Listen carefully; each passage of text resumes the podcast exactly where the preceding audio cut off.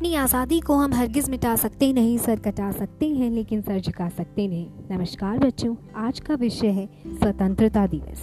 इस साल हमारे त्योहारों को हम अच्छे से अपनों के साथ नहीं मना पाए। ये समस्या केवल हमारे भारत देश की ही नहीं, बल्कि पूरे विश्व की है। आज ये संक्रमण भारत के बाईस पॉइंट अड़सठ लाख लोगों तक फैल चुका है। ये जो मुसीबतें हमारे देश पर आई हैं, ये हमारे जज्बे को देश के प्रति कम नहीं कर सकती।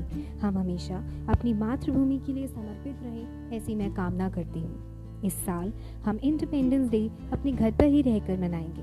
उसी साहस के साथ, उसी समर्पण के साथ। मैं आपसे अनुरोध करती हूँ कि हम अपने तिरंगे को निर्धारित समय पर सूर्य उदय के बाद घर के अंदर, छत के नीचे नहीं, बाहर आँगन में राष्ट्रीय गान का उच्चारण करते हुए फहराएँ।